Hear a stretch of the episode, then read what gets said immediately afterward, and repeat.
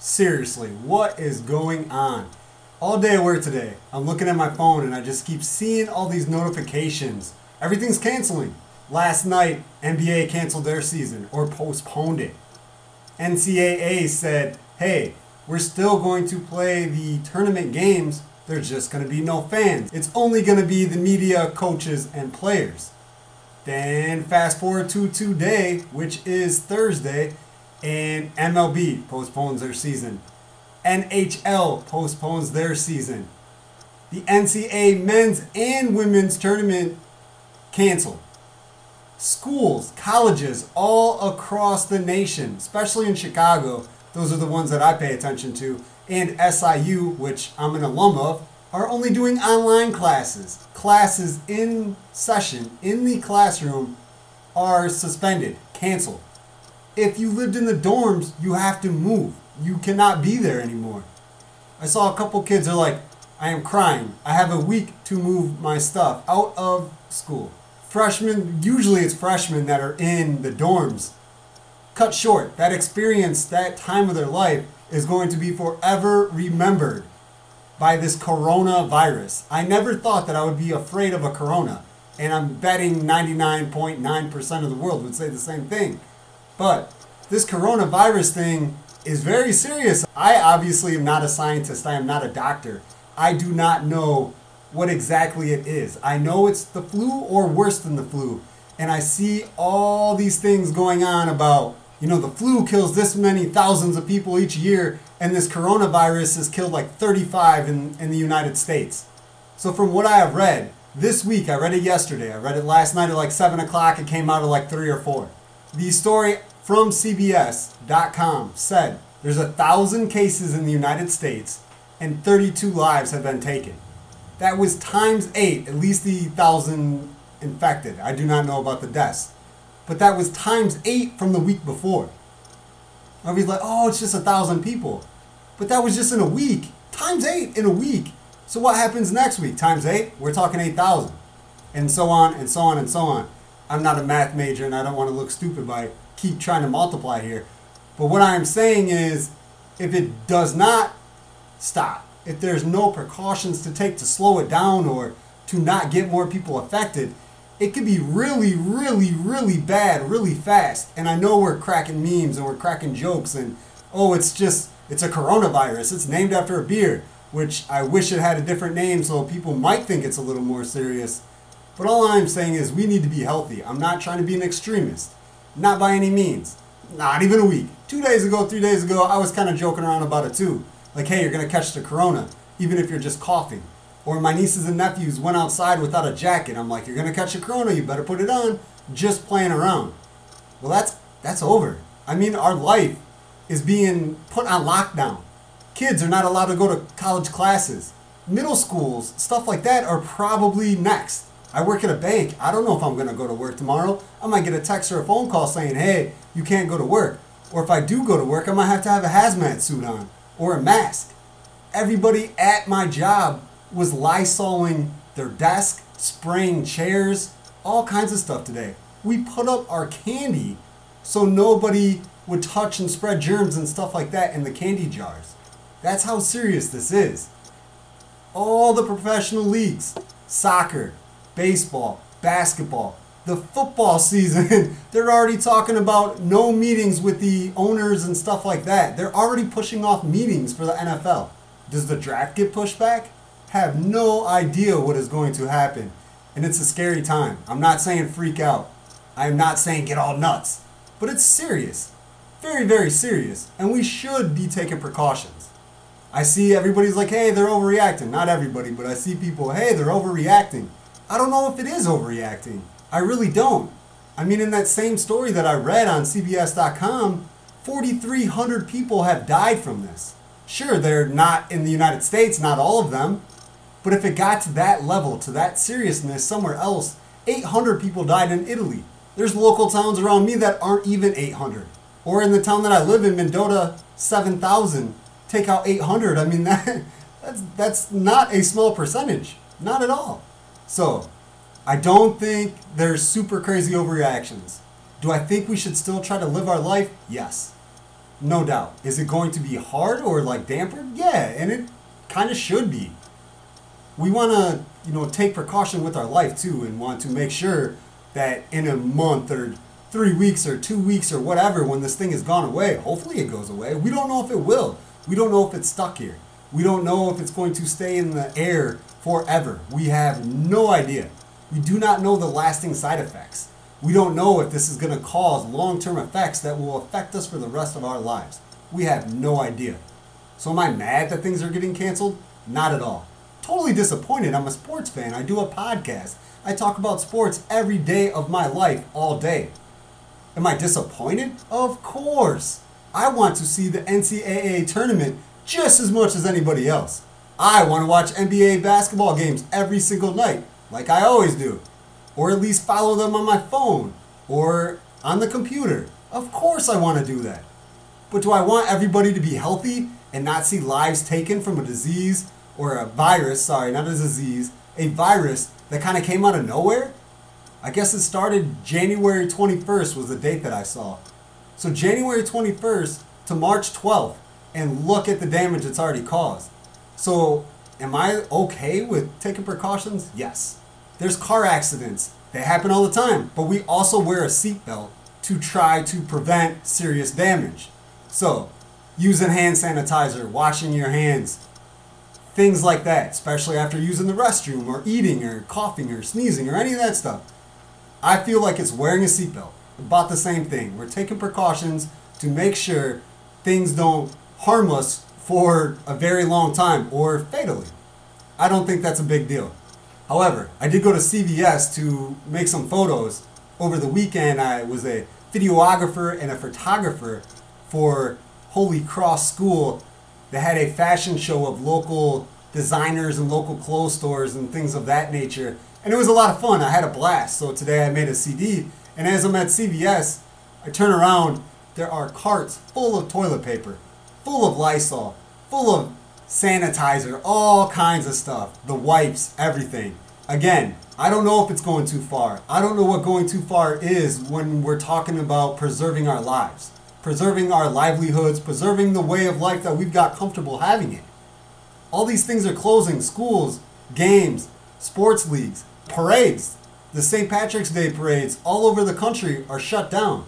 I don't know if that's an overreaction or trying to preserve lives. I'm going to go with preserve lives because I want to stay healthy, I want to stay alive.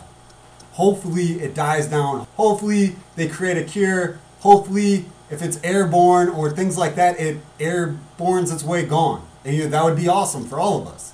But I don't think it's a problem to kind of freak out for the governing bodies and the heads of associations because they have to worry about their people too. If the bank was to call me today and say, hey, Braden, you're not coming to work tomorrow, nobody is, because of the coronavirus, I'm not going to get mad.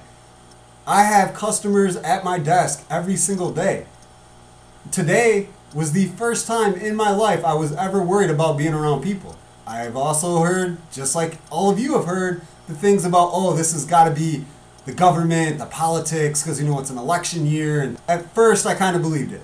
like, yeah, I could see them throwing a wrench in, like, hey, somebody's going to be the savior, and we're going to vote for that person, and then everything's going to go away.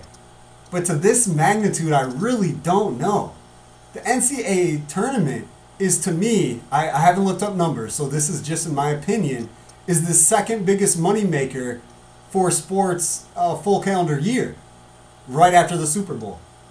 I think it probably makes more money than the World Series. I think it probably makes more money than the NBA Finals. I don't know for sure. I might be wrong. But they're in many different locations. They start off with 78 teams. You have all those fan bases wanting to go support their team. Different jerseys and merchandise items of all different kinds of teams. All over the place. The Super Bowl is two. If you add the playoffs, sure you got more.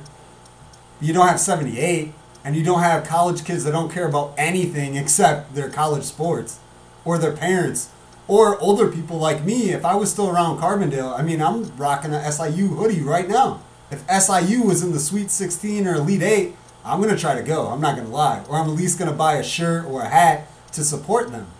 So we're talking about millions upon millions of dollars lost. And at first, before everybody else started canceling their seasons and then NCAA followed suit, they just didn't want fans there. They were still going to have media, coaches, players in the gym and play games without the fans. So you're going to lose tons of money, but still play the games. I don't think you set that up if you're trying to fool people into voting for somebody. I don't think it was a hoax. I really don't. Again, I'm not an extremist, but I do think this is serious. Sure, we're only at a thousand, and it might have expanded from that now. I haven't looked at any other reports except last night. But if it's times eight in a week, I mean, that can continuously happen. Do I think our government should have stepped up from the get go when we heard it was overseas and that people were getting sick and they had already named it this virus and we're all over here making jokes about it and thinking it's hilarious? Well, if you still have airports open, you still have transfer routes in and out of the country. You're around millions of people, especially if you're in New York, China. Go to one of those places and go back to the other, and somebody's sick or has attracted that disease. Sorry, again, I say disease. Virus. Somebody attracts that virus, it's only natural that it's going to pass to somebody else in those kind of environments.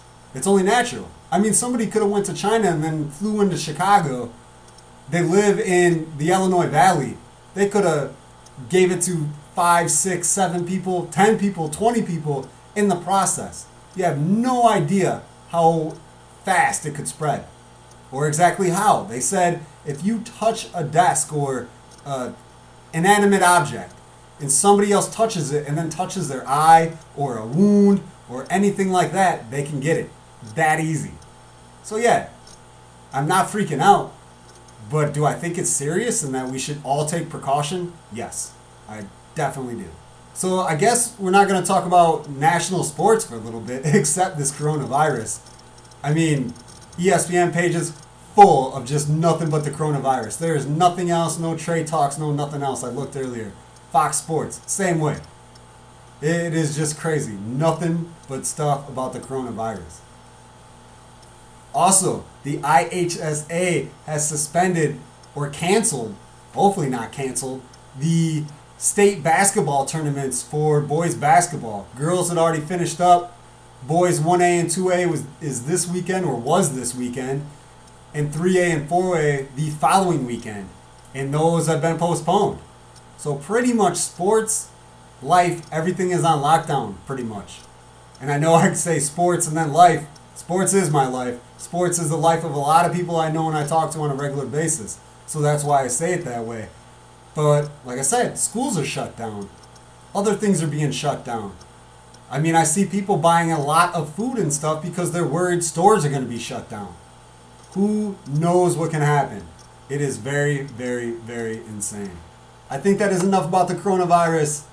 Just wash your hands, be sanitary. I mean, we're all supposed to be sanitary on a daily basis for the duration of our lives. Hopefully that's you. Hopefully you continue to do that. And if you haven't before, please take care of yourself. Not even for yourself, for your kids, for your mom, for your dad, for everybody around you. Please just take care of yourself so you can take care of everybody else as well in the process. All right, that's enough Corona. I might have to go pop a Corona right now. I'm just kidding. I'm not doing that. All right. Some things I wanted to mention. First of all, my name is Brandon LaChance. I know I'm about 15, 16 minutes in and just now stating my name, but the coronavirus is very serious, so I made it the first and foremost of this episode of Edge of Your Seat podcast. This is number 58. Again, I am Brandon LaChance, your host. Thank you, Brian Cavelli, for the intro and outro track to this podcast and every other single show that has been associated with Edge of Your Seat. Most definitely. Don't know where you heard this one, but if you want to share, want to tell everybody else, or you want to go to a different outlet to listen to Edge of Your Seat podcast, check us out on Spotify, Apple Music, iTunes, and Google Music.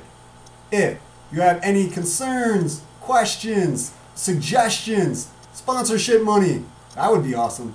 Anything, anything on your wildest dreams, you can shoot us an email at edgeofyourseatpodcast at gmail.com. Also, social media, you can follow us at Edge of Your Seat Podcast on Facebook, and then on Twitter, it's Edge of Your Seat P. On this show, we have Fieldcrest girls basketball coach Mitch Neely and senior Hannah Baker. I spoke to them probably about two weeks ago. Sorry, a little slow on the interviews here because first I got sick, I had an inflamed organ, and then if you listen to episode 57, a close friend passed away. So kind of pushed episodes here and there. I did like two last week. Hopefully I get to four this week. I will make it more normal after this. I apologize if you've been wanting to listen to Edge of Your Seat podcast and there just hasn't been one there. I apologize. They are coming. Most definitely. So I want to give shout outs to St. Bede sophomore Paul Hart was named honorable mention for the Class 1A state team. And Jackson Cusack McKay from Fieldcrest, he is a junior there, was named honorable mention to the 2A team. I just said Paul Hart, his sister Hannah Hart, both of them were on previous episodes of Edge of Your Seat podcast. Hannah was named to the third team for the Illinois Basketball Coaches Association, and she was also an honorable mention for the Associated Press All State team. Congratulations to all three of them. I know them all personally, all great athletes, all great kids. That is fantastic for all three of them. Hannah definitely deserved that honor, no doubt.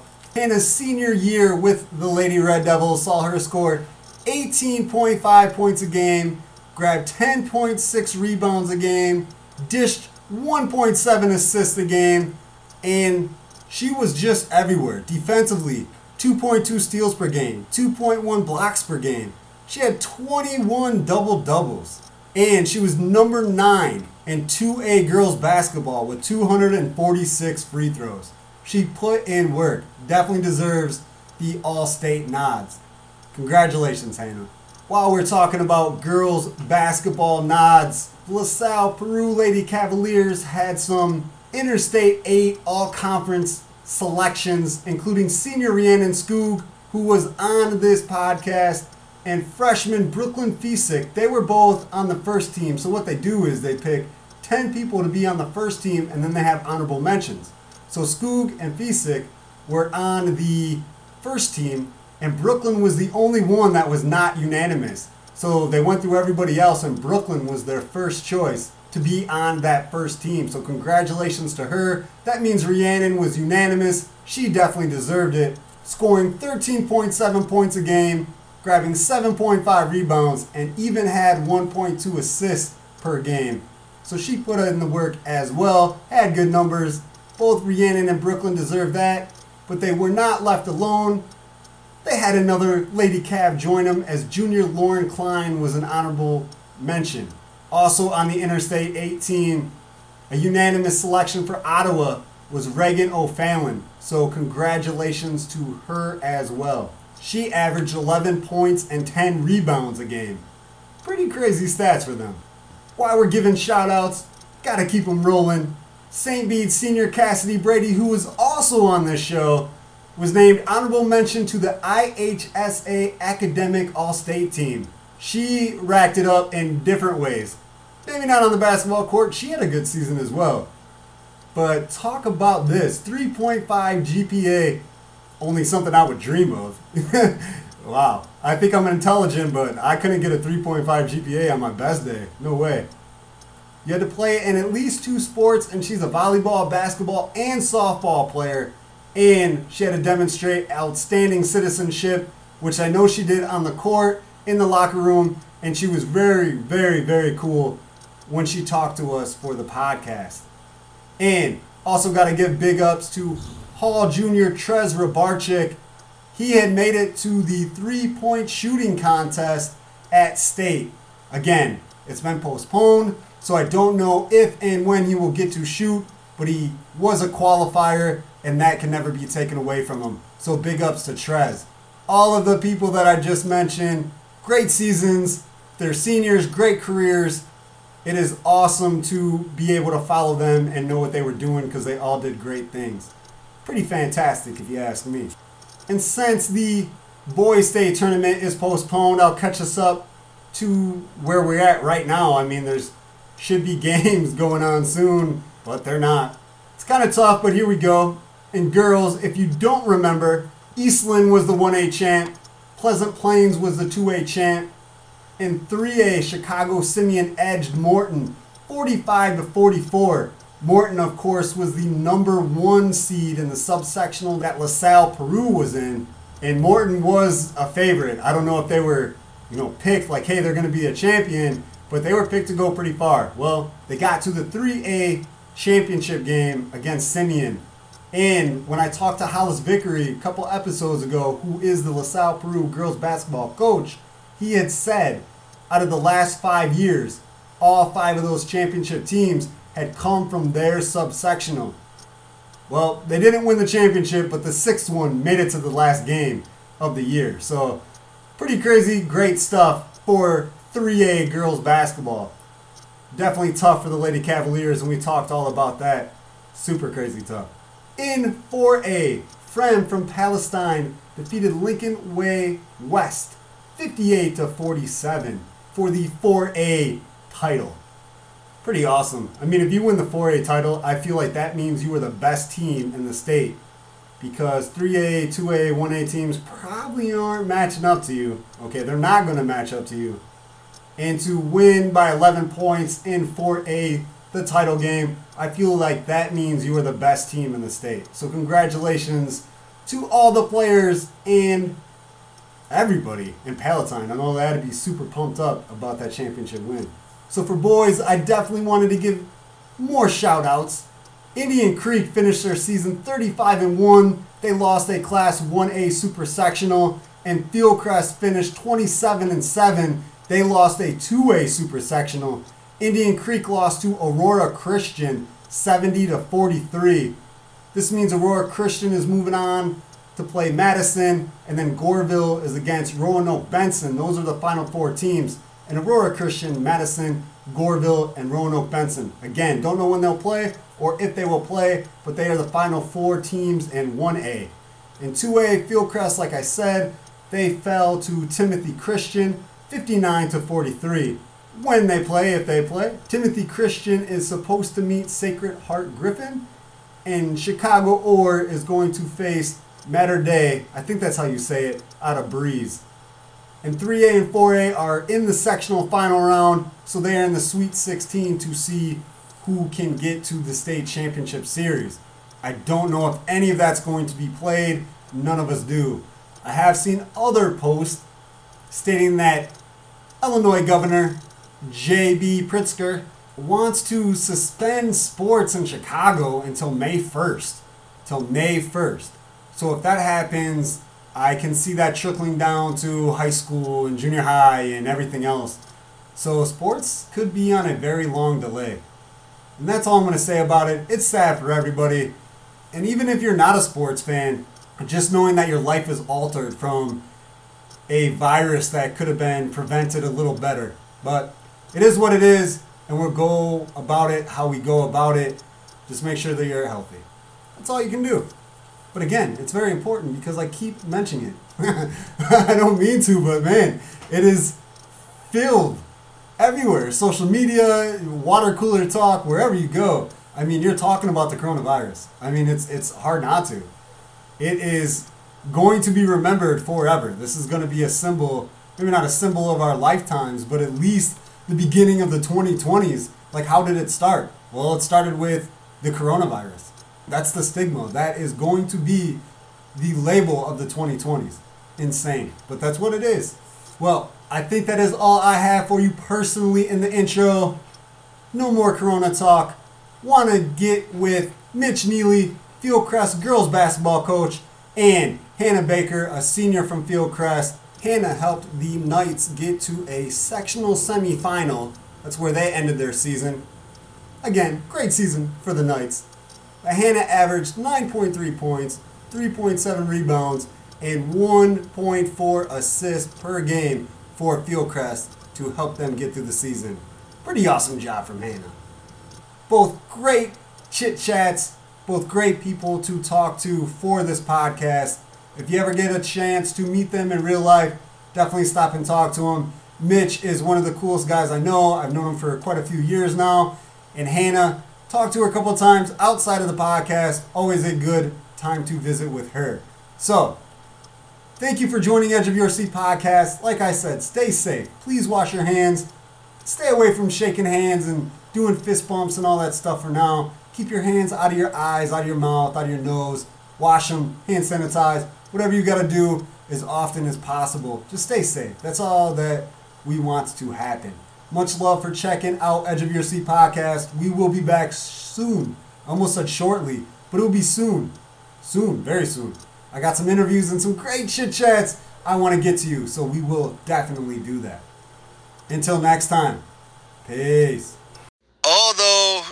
Postseason of basketball or any sport is pretty awesome. There's definitely times where it's not awesome. There always has to be a loser for each game. There's only one winning team at the end of the season, especially in high school sports even though we're divided in classes, so not every team is playing everybody, there's still a ton of schools and only one of them wins. Unfortunately, Fieldcrest Lady Knights basketball team was knocked out of the Class 2A Wilmington Regional by Joliet Catholic in overtime fashion. But even though that's how the season ended, I was following Fieldcrest every single game, almost every single point if it was on Twitter. I was watching them like a hawk because of how awesome their season was. And I am thankfully, I'm very thankful that you're on my show, Hannah Baker. Thank you for having me. Definitely. I've wanted to have Fieldcrest on here, but you guys were doing so well. I was like, if I talk to somebody, I don't want to be the jinx. yeah, yeah, I get that. So I waited for the season to be over, and we'll start right there. Let's talk about that regional semifinal. Joliet Catholic, you go into overtime. Just talk about that game. Yeah, definitely. I was, that was probably the game I was the most excited for all season long. There's just so much work that's been put into it. I mean, we made it to that game last year and we lost. And one of our really big goals was we wanted to get past that game. And unfortunately, that didn't happen. And after it was over, it sucked. It really did. But I was so thankful that I had made so much history with my team already. And those memories you just can't replace with anything. Yeah, and you talk about last year's team. So last year's team won the first regional in Fieldcrest history, which I believe the school's been around since like 92. Yeah, yeah, it was amazing. I will never forget that day, ever. I mean, I just can't even. I mean, we've never even had a banner up in the gym for all the sports accomplishments, and we finally got one up there for regional championships, and then we did that again this year, and we also put another banner up this year for conference championships, and it's just been really awesome to be a part of those two historic seasons the past two years. Do you have a favorite? Which was cooler? You have to pick one. Actually, I'm going to make you pick one. I'm going to tell you why I think they're both important. So, obviously, it's the first ever, and that is extreme milestone. But at the same time, winning a second one in high school sports back to back is very very difficult because your lineup roster is always switching the game is always different different dynamics so would you pick the trailblazer, we did something nobody else has done, or the second one where, hey, we were good enough to bring a team back to do it a second time? As fun as it was to do it a second time as a senior and with all my friends by my side, I have to say that first regional championship victory, it was amazing. I mean, the community was there with a great atmosphere. I mean, after we won that game, because it was so close, we were neck and neck the whole game, and like the very last minute of the game, I actually got an and one and made the free throw, and that's what put us up and then they were in bonus and they fouled us and we were at the line and we won. And there was just i have to pick that first regional game from last year because that feeling will never go away. I mean i'll remember that moment for the rest of my life. It was just so cool. That was a pretty dynamic moment. And i remember i wasn't there at the game but i remember used to work for a local newspaper. And i remember talking to the guy that was there and he's like man that was one of the craziest endings of a game that i've ever been to. Yeah it was. I mean I just feel like at that point in time in a game, most people are like, well, that's it. It's over. Like, there's less than a minute left. They're not going to be able to come back. And we did. I mean, it was just the greatest feeling ever. So being a junior for the first one, a senior for the second one, you're going out on top of the world right here. Yeah, yeah, definitely. Let's just talk about the season. You guys went 28 and 5. Right, correct. So you go 28 and 5. The heart of Illinois Conference is tough any year. I mean, there's always three, four really good teams in there. Top of the conference is usually stacked. It's hard to win the Heart of Illinois Conference Championship, which you guys were able to do. You mentioned that before. Congrats mm-hmm. on that as well. Thank you. Just kind of talk about playing for Fieldcrest and being in that kind of conference and being in that kind of competition, game after game, year after year, and what it for you guys to get to the level of success that you had this year and last year. Yeah, definitely. We always talk about the conference we're in. I mean, Coach Neely always says it's one of the toughest conferences, and I mean, we definitely see that through the teams we play. I mean, there's at least four or five really good teams that we know every time we play them, we are going to be right next to each other the whole game, back and forth. It's going to be tough. It's going to be physical. People are going to bump and get bruised, but that's kind of what makes the game of basketball the game of basketball. I mean, you know it's going to be tough, but that's kind of what gives it its like spark. And that's one thing for me that's really fun because I mean, girls basketball is a tough sport to play. And we always know going up against those conference teams that are really good, we have to bring our best effort. We really try and prepare for them the day before at practice. And it's definitely been really fun playing those teams. They are really good teams. And I think I'm definitely going to miss that competition now that I'm done with basketball because I mean every time we play Eureka, that was one team that's one of our big rivals. We always like playing them because it's always a tough game, and we like the games that keep everybody on their feet the whole time. So. Yeah, Eureka's stacked. I think I've seen them probably like the last three or four years at the uh, Lady Bruin Christmas Classic. Right, which we played them in the championship there, and unfortunately fell short. That's all right. They'll get them next time. Yeah, being a senior, obviously you have teammates that you've played basketball with for quite a few seasons. What are your feelings towards those players and the bonds, kind of sister like mentality that it comes after you've been together for so long? Oh, definitely. Those seniors that I play with, they're my best friends on and off the court. We do everything together. I was actually just with them tonight. I mean, we've been playing together for so long. I think the bond that we've created really shows through on the court. And we all realize that the successes we had, we couldn't have done it without each other. I mean, we're always there for each other emotionally, physically, in basketball, and that's something that you need to have a good team. It's not just about talent, but it's about the bond that you create with your teammates and your friends. And those girls have been around forever.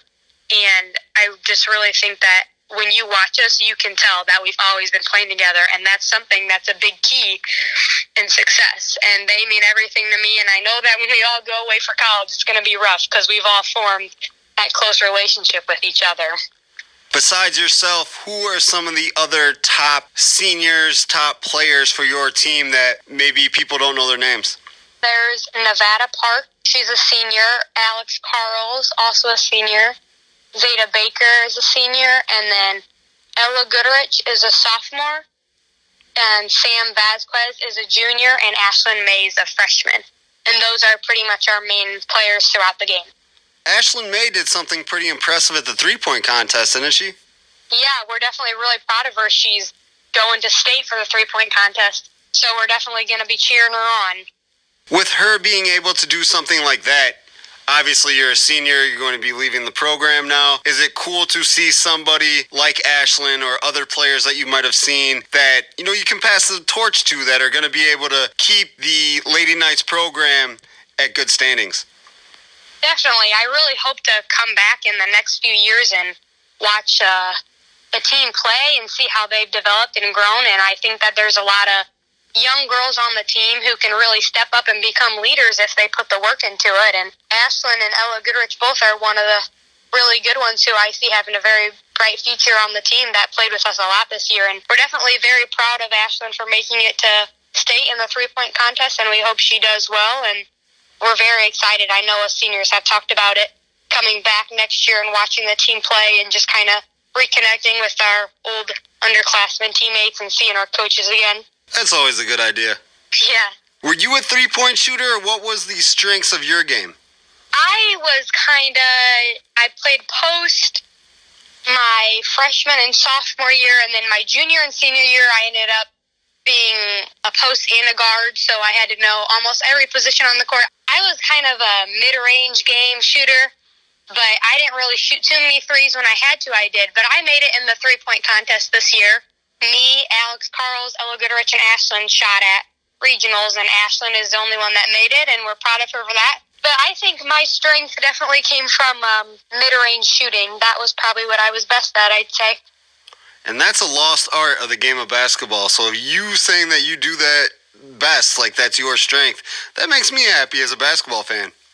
Good, yeah. We definitely work on it in practice, and I think that's something I really bring to the team. Well, at least I like to think so. I'm sure everybody does.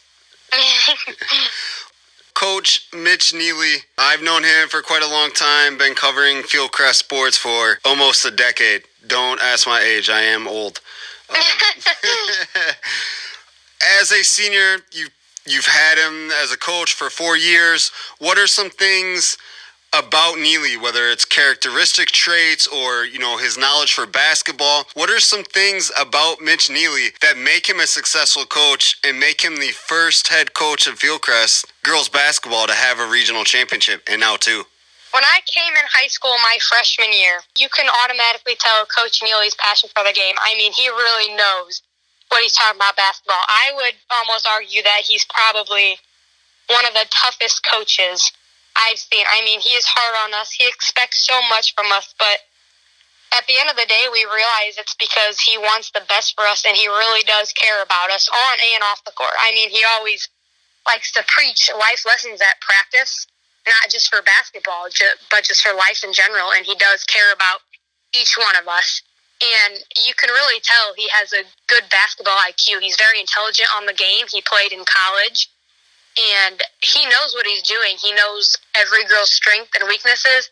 And I definitely think that at first it might have been kind of difficult for him switching to a girls' sport coaching, but from having him as freshman year to senior year, as the years have gone on, he has definitely improved with handling girls because Lord knows that we can be difficult sometimes. I mean, it's not always easy to coach a girls' sport, but from my freshman year to my senior year, he's definitely improved and done better understanding us. And I'm very thankful that he was my coach these past four years of high school because I know that if it wasn't for him, I wouldn't have been able to reach all the goals I have, and our team wouldn't be successful because he's just really pushed us to do our best, and we couldn't have done it without him.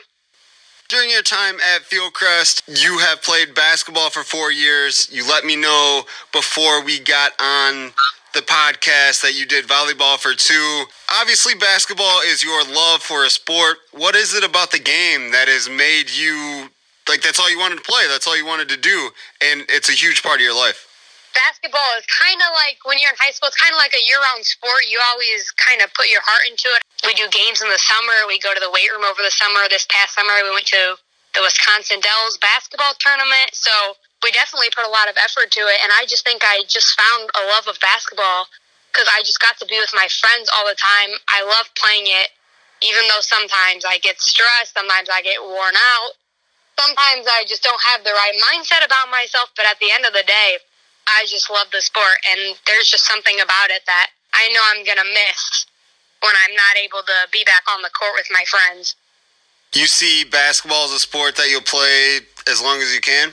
Yeah, I mean, I think that when I first start college, I'm definitely going to focus on academics, but I hope to still be able to run up and down the court my first few years of college and hopefully get together with some friends and play. Other than sports, you are very involved in high school. Let's let the listeners know of some other things that you do at Fieldcrest. I am student council president and I am secretary of National Honor Society and I'm also involved in Art Guild and our Renaissance program that we have, and Focus, which is about safe driving. I like to be involved in different clubs that kind of get messages out to other students and stuff like that. So, in other words, or what I just heard, you're going to take over the world. I don't know. Maybe we'll have to see what the future holds there. well, it sounds like you can do it. I mean, you're pretty good at multitasking, obviously. I think that for student council president, I have to give a lot of speeches to the school. So I really just think that nobody else likes public speaking, and for me, I can do it. So. so you're not going to get impeached. Uh, hopefully not. or you might try to be impeached because I don't think there's been a student body president that's ever been impeached before. So you could be the first person impeached and a member of the first regional basketball team. Yeah, you know, I don't. I have a lot of goals. I don't think impeachment's one of them, but I'll keep it in mind. My senior year is almost over, so I'm hoping to remain president for the rest of the year. I'm sure you will. I'm sure you will. That's awesome. So, what is it about you know being in the student body government and being in the National Honor Society? What is it about those things that made you want to be part of that? To say like, "Hey, I was a part of this in high school." I like being a leader, and I like it on the basketball court, and I like it in school. To get involved in student council and National Honor Society, you have to work hard at schoolwork and be kind to people, and that's something that I like to think that I'm good at as well. And I like to just be able to look back on my high school memories and know that I was involved in stuff and I had a good high school life and I didn't just sit at home and do nothing because I want this to be some of the best times of my life. And I truly believe that these past four years of high school have been, and I'll definitely miss it, but I can't wait to see what my future holds at the same time. So. Well, speaking of future, you just did a great segue for the next question. what are your plans after Fieldcrest? I'm not quite sure yet. I think I'm either going to end up going to U of I or ISU. Those are what I've narrowed it down to. But I'm not quite sure which one yet. But my mom told me after basketball's over, I have to make a decision. So I'm sure I'll figure it out soon. Because your mom's like, hey, I want to know where I'm driving to next year, okay? All right, yeah. Hopefully she visits me every month. Every month? That's a lot. Yeah, I'm, I'm being sarcastic. Just kidding. I love her. but it is also very good to see your parents as much as possible. Right. I know I'll miss them. For sure, for sure. and I'm going to intertwine a couple podcasts here because I just had a conversation with LaSalle Peru wrestler Peyton Perino. Okay. When we were talking, you know, he was talking about colleges and stuff and I feel as when you get older and you graduate from a college and stuff, every time that there is a college conversation, you always say your school. So as soon as you said U of I or ISU, and I'm like, well, what about Southern Illinois? Oh, yeah. I was looking at Southern Illinois for a little bit, but then I changed my mind. My dad went to Southern Illinois. Oh, nice. Well, he's a smart yeah. man. He is. He's very smart. Did he go to Carbondale or Edwardsville? He went to Carbondale. Same. That's the only real SIU. Yeah, I hear a lot of SIUC people say that. I'm sure your dad does. Yes, he does. He went there just this past year on a college visit, except he forgot to bring me, so he went himself and brought me back a T-shirt. So you can tell he definitely misses his college days a little bit. Oh, that is hilarious. Your dad just became one of my role models. Yeah, definitely. What's your dad's name? His name's Dennis Baker. He's in the military. Well, shout out to Dennis Baker. He just made me laugh really hard, and I'm I'm happy for him. That's awesome. And hopefully, when you know you get older, maybe become a mom and you graduate from college and stuff, you're gonna do the same thing to your kids. Yeah, I'm sure I will it's again, it's like passing the torch. Right, right. I mean, my mom really wants me to visit her college too, so I get it from both of them. So I'm sure that'll be passed on to me too. where did she go? She went to Monmouth College, and she also went to a school in Chicago for physical therapy. Okay, okay. All good yeah. schools. I mean, none are ever going to touch Southern, but they're all good schools. well, Hannah, I appreciate your time and joining Edge of Your Seat podcast to talk some sports, talk some basketball, talk some future goals. And of course your college decision. Very important stuff ahead of you, but it sounds like you have your stuff put together and you know what you're going to do. Thank you so much for having me and taking time to talk with me. Definitely. Like I said, I had to get a lady Knight on here. And senior leadership, everything else you have going on, perfect one to join the podcast. Thank you so much. It's a Sunday. Sundays are always fantastic unless you are at the laundromat doing laundry, which unfortunately I am. However, there's basketball going on, basketball being played, basketball regionals, sectionals, whether it's boys or girls, going on, finishing, ending. Man, it's a great part of the year for me and all sports fans. And to share in the awesomeness of postseason basketball, I have with me Fieldcrest girls basketball coach Mitch Neely. Mitch, how's it going today, man? It is going well, man. This is a weird weekend for me. It's the first one I haven't had a practice or been on film to watch watch Huddleston since August. So uh, it's been a weird one, but uh, it's been kind of relaxing as well. I mean, if you want to, you can come do laundry with me. Uh, that's all right. I do have to do mine at some point in time this weekend, but uh, uh, no, nah, I think I can let you do yours, man. all right, all right. I guess if I have to. So you guys just wrapped up the Class 2A Wilmington sectional. You fell in the semifinal to Joliet Catholic in overtime. I know it had to be a heartbreaking loss, but you guys had a pretty good season. Oh man, you know it, it was a heck of a run. I mean, I would definitely say probably the best season we've had all time here. I mean, we went uh, 25 most wins for a team. Uh, we won the first ever uh, HOIC girls basketball championship, back to back regional champs. Uh, it just was a lot of fun. And more than that, it just was a good group of girls to have to kind of enjoy this with. You know, I was telling people we spent 106 days together. And for me, the toughest part was not just the loss, but the fact that we wouldn't get to spend you know those afternoons and those nights together. So that to me is one of the tougher things than than more of the loss because they're just a great group of girls both on and off the floor. The Fieldcrest program started in what '92? Yes. Yep. Yeah. So we've been going for 28 years now. So 28 years and your teams, you win the first ever regional for girls basketball last year. Follow it up with another championship this year. Most wins in the program. First Heart of Illinois Conference Championship. As a coach, that has to mean a lot to you to be able to say, hey, out of these 28 years of a program, I was the first to do a lot of these things. I think that says a lot about the girls that have been in the program these last five years. I mean, so I'm in my 11th year here at Fieldcrest. The first six, I was an assistant for the boys basketball team, and uh, I've been the head girls basketball coach the last five years now.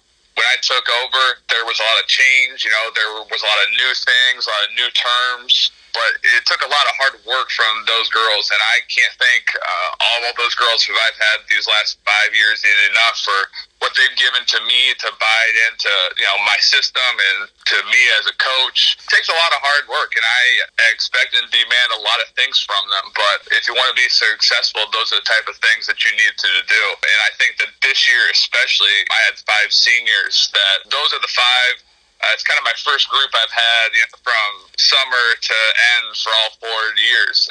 They're the winningest group all time here. They went out with a record of 90 and 32 in their four years as, as varsity players.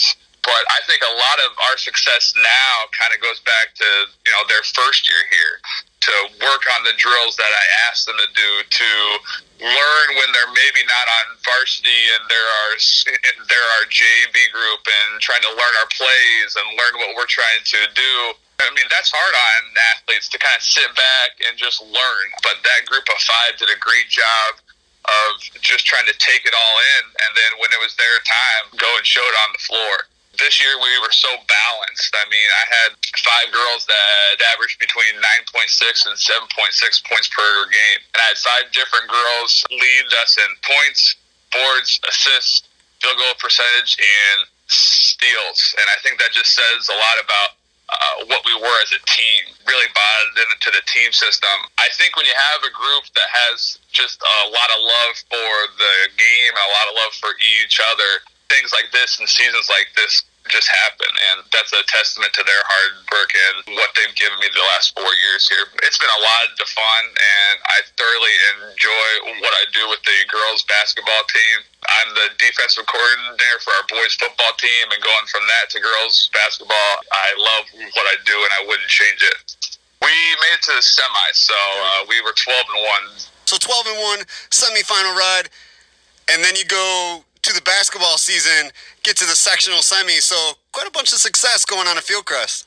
Yeah, man. I mean, it's been a lot of fun, and I've been blessed to have the type of season in both football and girls basketball that I've had for this year. I mean, there's a lot of coaches and players that don't get you know seasons like this, and to have them both in one year definitely makes it for a lot a lot of fun. Yeah, I mean, there was about two three weeks uh, where I was doing both the football and girls basketball, where I'd have a practice before school and then I'd have one after, or back to back at nighttime. But I love what I do. I wouldn't change it for the world. It's weird because usually you hear about players that are on the volleyball team that have to wait to get to basketball practice because of postseason runs and things like that. But this time around, it was the coach. Yeah, yeah, and I, you know, a testament to the girls and their parents too. I mean, I mean, I had some parents that had to bring their kids in at, at 6 a.m. before school. Um, I had them, that, you know, have to be late at night, but um, it, it was nice that they could work with me on those things. And I think, you know, as a whole, our district does a great job of supporting each other. They knew at the time, you know, they wanted to see our football team go as deep as they could. So we're wanting to sacrifice and to do those things in order to help us, you know, be as successful as we could be. Definitely. You know, we've talked about the five seniors and the players that were around for a while. Let's break them down and let's talk about each one individually and what they were best at on the court. Yeah, so I'll start with Hannah Baker. Last season, she was honorable mention all conference started for us last year and this year as well. She shot 52% from the field this season and 39% from three and 70% from the line. Her mid range game was just on point all year. She knocked down some big shots. She was a leader. She just has a knack for getting the ball, and she just uh, has been in some big games for us these last few seasons. And she uh, was the captain. I had four of the five were captains, and uh, she just did a great job for us all season. Next one is Zeta Baker. She just is one one of the best I've coached at just knowing how to position herself on rebounds. Uh, she is a super smart girl, both on and off of the floor has great footwork around the basket. So she did some great things for us and had some big boards in some key games. Nevada Park, uh, one of the best defenders that uh, we've had come through here. One of her best games was our last one of the season um, in that sectional game. They had a uh, D1 player, and uh, through the first three quarters, she held her to three points. And then uh, in the fourth, she kind of got in some foul trouble, and she actually fouled out with about two minutes to go in the fourth quarter, and that's kind of how they made their run. But she has been someone that has not missed a summer date the last like three, four years, man. She just comes in each day and, and she just wants to work. And she's five four. I mean, each game I put her on their best player. It's, it's nice as a coach, you know, from a game planning standpoint to just know, hey, I'm going to put her on her, and I know she's not going to get what her average is because I know she takes so much pride in her defense. So I can't say enough about her. Next is our point guard, Alex Carls. She started for us for last year as well. Uh, she's one of the most vocal girls on our team our best three point shooter throughout the season, and just she got after on defense. She was the one that was talking on the floor, one that was talking on the bench. Um, she just did a great job for us. And so those were our four captains. But the fifth one is Ellen Hood. And she's one of those girls that each coach loves to have on their team. Um, she's one that if you ask her, probably didn't get to play as much as she would have liked to. But in the four years, she played all four years, never complained once. Um, she came to practice each day and gave me her best effort.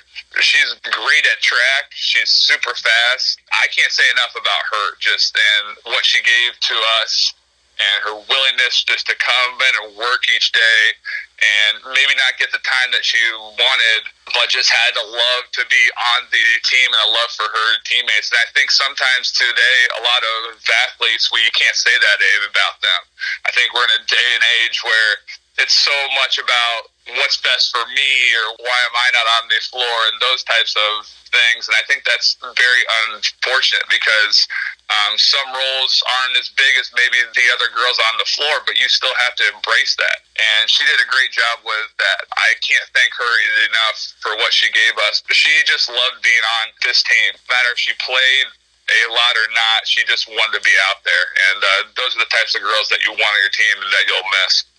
Definitely. And I, I, totally agree with what you were saying about athletes these days, you know, more about themselves than being a team. And that's kind of just how our society is in general. So it's kind of followed to sports. But also, you were talking about how these players of yours were doing other things. Like Ellen Hood was a state qualifier last year. Don't see any uh-huh. reason why she wouldn't be a state track qualifier this year. Uh, mm-hmm. Carls plays other sports. You got softball players and volleyball players on your team. Uh-huh as a coach, I mean, I kind of like to ask this question because some differentiate. Do you like the players that are three sport athletes or do more than just basketball, or the players that specialize and only want to play basketball? Which works better for you as a coach? Oh no! As a coach, you definitely want your girls to be involved as much as they can be, both on and off the court, field, those types of things. I think especially uh, smaller towns like Gus, I mean, if we want to have success in all the different sports that we are a part of, we have to have that. I mean, I think unfortunately, girls basketball has taken a hit because of what girls, you know, are trying to play just one type of sport, um, and I think that's something that we as coaches as a whole need to get them more involved with. I mean, um, I think that's going to help them out in all different things there's been research that has shown, you know, playing just one, there's actually a disadvantage to that. You're more prone to get hurt because you're doing the same type of movements. But I think if you're, you're balanced as, as a player, um, I think that can just help you a lot. More than just that, too, I think it helps you build your high school experience, you know, being around your friends, you know, playing for your school. I mean, that's what it's all about trying to do that as much as you can and being involved with your teammates and classmates who you grew up with and have spent lots of long nights with and blood and sweat and tears.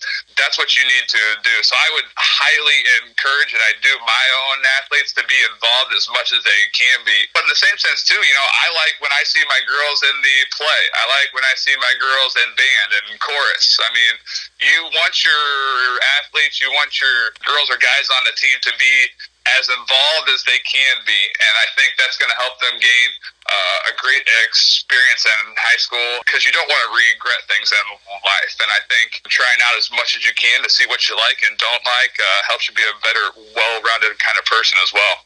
When you were in high school, played basketball, what other activities and things were you involved in? So I went to school in Carthage, um, and if you go back, I mean, I would say that Carthage is very well known for their football teams. So I played that, and I played basketball. I played baseball up until high school. There was just a love in that town of just trying to be involved, and uh, I mean, the fans were great but I truly love being around my classmates and my teammates and trying to build something. Well, so my love growing up was basketball, of course, and our boys' basketball team hadn't won a regional um, since 1975. And my first year there in 2000, we won one for the first time since then. So, I mean, it took a lot of hard work, but I mean, that was a group of guys that was a bunch of probably more football guys, but you know had a good work ethic and want to uh, change something and uh, do something that hadn't been done. A great season, and I think that kind of helped change our culture there to be more than just a, a football team. So. And then that follows you to Fieldcrest, where you're a coach, and then you're trying to make record-breaking seasons there. Yeah, yeah, it's the same type of thing. I mean, you know, as a football coach, you know, first four or five years here were tough. I mean, obviously we've built a lot here. We've made the semis uh, twice in the last four seasons, and we're doing some good things. But um, that takes a lot of hard work, you know, and that's what I try to preach to our players too. Is you know not just in uh, sports but in life too. I mean, if you want to be successful at something, it takes work. You know, it takes time during the summer. I mean, instead of going to the beach for a week, you might have to go to the weight room. You have to sacrifice part of your time, but if you want to have the moments and the seasons, you you know, kind of like we had for this year. That's what it takes. And uh, I think too many times kids think that those types of things just come, but they don't see the hard work and the effort it took to get those things. And that's something that we try to preach. And uh, I think our girls and our boys both have definitely bought into that. And uh, because of what they've bought into and their hard work, you know, is why we've had the success like we've had. Or when they're on vacation, they can find an Anytime Fitness or YMCA that they already have a membership Yeah. to and, Yeah. and hit the weight room. Yeah, I mean, I mean, just trying to commit yourself in any shape or form that you can to help your team be successful is what it takes. The more kids that you get to buy into that, better your team's going to be. I totally agree with you, sir. Well, thank you. Awesome. You know, kind of back to that senior group and, you know, what they meant, what you guys were able to do the last two years. Unfortunately, they're graduating, so you're not going to have Yeah. them returning next season. What has this year done for the underclassmen or maybe the juniors watching those players, seeing the kind of success that this team has had? What has that done for them to try to carry that over going forward? Well, I mean, I think they see that group of five, you know, what they did leadership, just, you know, their commitment to the team. And I think that just, you know, when you do that, works its way down to the lower groups. And uh, I think when they saw that, I mean, that's one thing that we talked about too in the locker room after our loss. I mean, it's hard for those girls that know that they just played their last game, but I told those girls that would be back for next year, remember how this feels because it hurts you have to take that with you throughout your summer and your fall and that type of thing and let that drive you and push you to make it as good as you can and to try to do better and it further. We do return three of our top four scores for next year. The cupboard is definitely not bare, and we do think we have a good young group of core girls um, that can come back and definitely keep this on the rise. But in the same sense, too, it's all about what they put in the off season, and uh, if they put the time in to work on dribbling and shooting and weight room work, if they do those things, then we'll be successful. So a lot of that is what they put into during the off season. But I definitely think that we have a group that can continue to keep to keep us at the top of the conference. Definitely. You said you had, you know, three of your top four scorers returning next year. Who are they? So our top scorer this year was ninth grader Ashlyn May. Uh, she actually just advanced in the three-point state shootout. Played big for us all year. Definitely expecting some good things from her for next year too. And then we have a sophomore uh, that will be back next year, and her name is Ella Goodrich. Is a long girl with size. She definitely gets after it. I'm definitely excited to see um, what she brings for us for next year. And one of our seniors for next year will be Samantha Vasquez. She uh, started for us for last year too. She's someone who I have a lot of big things planned for, and I think uh, one cool thing about her during the summer, she actually signed up to be in the National Guard, so she will be gone all summer to uh, be at basic. But um, I think that's going to build her up a lot too, and uh, I can't thank her enough for what uh, she's going to do in that field as well. So I'm proud to her. But I think those three girls are are a good core group that we bring back. And then we got some different girls as well um, that if they put the time into it during this off season, can definitely play some big minutes for us for next year. I just want to play a family tree. Heard a couple familiar last names here. So we have Hannah Baker and Zeta Baker. Are they sisters? They are actually not related at all. So weird. Two girls with the same last name Baker in a little school like Fieldcrest, and they're not related. I've gotten that a lot, but uh, nope, they are not. And then we have Ella Goodrich, and then you had Addie Goodrich, who I think graduated last year. Are they related?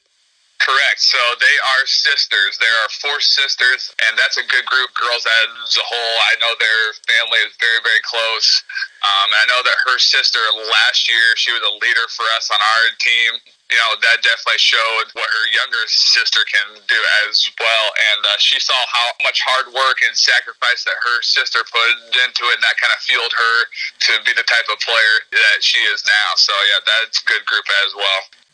we have talked about you know the football team and you were assistant for you know matt winkler and the boys program at fieldcrest and now you are coaching the girls program what is the difference between coaching boys and coaching girls i mean they can't all be the same Yeah, I mean, a lot of people ask me that. I mean, I tell them I expect the same things from my players if you're a male or female. I mean, I expect the same things from you both on and off the court and field. I think that people may think that being a boys and girls coach, I mean, that might be difficult, but I actually enjoy it a lot because it gives me a chance to work with both the boys and girls in our district and it gives me a chance to kind of branch out there more and to try to impact more lives. Um, but i think as a coach i mean your your main goal and what i try to do if we're doing our job right is to reach the hearts of these players.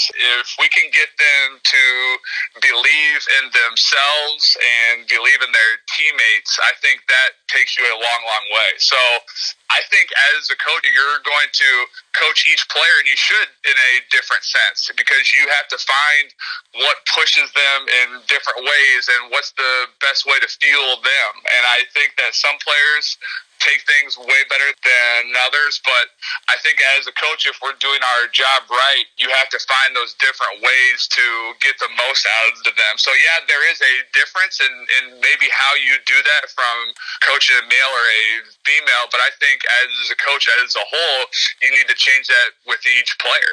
And uh, if we can do that, and if we can get them to buy into themselves and them to buy into the team, that's when we're doing our job as coaches, and that's what our main goal is: is to uh, make them the best that they can be both on and off the court and field. And uh, when we do those things, you know, we create good players, uh, not just now, but with them and to take with them throughout their lives through the years of speaking with you, whether it's at a football game, a basketball game, maybe a text message, uh, you know, talking for stories. We've had a lot of interaction with each other over the last five, six, seven, eight years. Man, it's been that long, Mitch. That's yeah, crazy. man.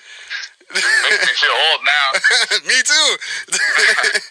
so, you know, with being able to watch you and talk to you and you know watch you coach listen to you speak things like that whether it's to me or players if there's one thing when people ask me about mitch neely the first thing i say is he's dedicated. Dedicated as a coach and somebody for them as people. So i just want to let you know that to me a great coach and you know a role model for these young kids growing up. Well, I appreciate that. And I think a lot of that for me came from when I grew up. My grandpa uh, was that type of guy for me. When I grew up, he was the one that would go to his house and he, you know, help put me through drills, and he helped me be the man that I am both on and off the field throughout my life. And it was nice uh, for me to be a block away from him. This past year has been hard because uh, he and his wife both passed away this past year. It was tough at times. But uh, what I do and the, the passion that I have is a direct reflection of him. If I can pass that on to what he gave me to these kids um, and just help them be the best that they can be. And that's what you do it for. Our regional championship game was on Valentine's Day, and that was the day that they got married. And uh, I was on the bus ride there. I reached in my jacket, and um, in that was both of their obituaries from uh, when they passed. And uh, it was kind of sentimental for me. We waited there to kind of just know, though they're not here, they were there to watch the game, and so it was cool um, to win that on that date for them, and to uh, know that they had you know such an impact on my life, and the fact that I can do this each day for these kids and to be able to try to make an impact on their life is why you do it. I love what I do. I love these kids, and uh, I'm just blessed to be able to do it each day. I wouldn't change it for the world. That is truly awesome like that. wow, the coincidence of the the days that the game is played and they, they got yeah. wow, that is that's yeah. awesome. And wow, I don't know what else to say to that. It's just wow. When you have people like that in your life that make that type of impact, those are the types of things that definitely hit. Yeah, and so I hope that some point, I mean, the players that I coach and the kids that I teach, you know, maybe they have um, those same feelings. Um, but uh, I definitely love it each day, and uh, it's difficult now when I don't coach right now to try to take some time off. But uh, I need to kind of do so to kind of refuel myself. But I know once the summer hits, uh, we'll be hitting it hard to try to try to get both the football team and girls basketball team prepared for next year as best we can. And I assure you guys will. Fieldcrest Sports has been doing well the last few years. Well, we'll do our best, and I appreciate that, man. Definitely. Well, Coach Mitch Neely, thank you for joining us, sharing all kinds of stuff about Fieldcrest, your personal life. Rest in peace to your grandfather and his wife. Thank you again for joining us. Really appreciate that. Yeah, hey, thanks for having me on, and uh, I mean, I just can't say enough for the appreciation that I have for for you and what you do uh, for our athletes and for our teams. Um, we appreciate the coverage, and it means a lot for you to kind of share the word um, through through your podcast and all those things. It's been great, man.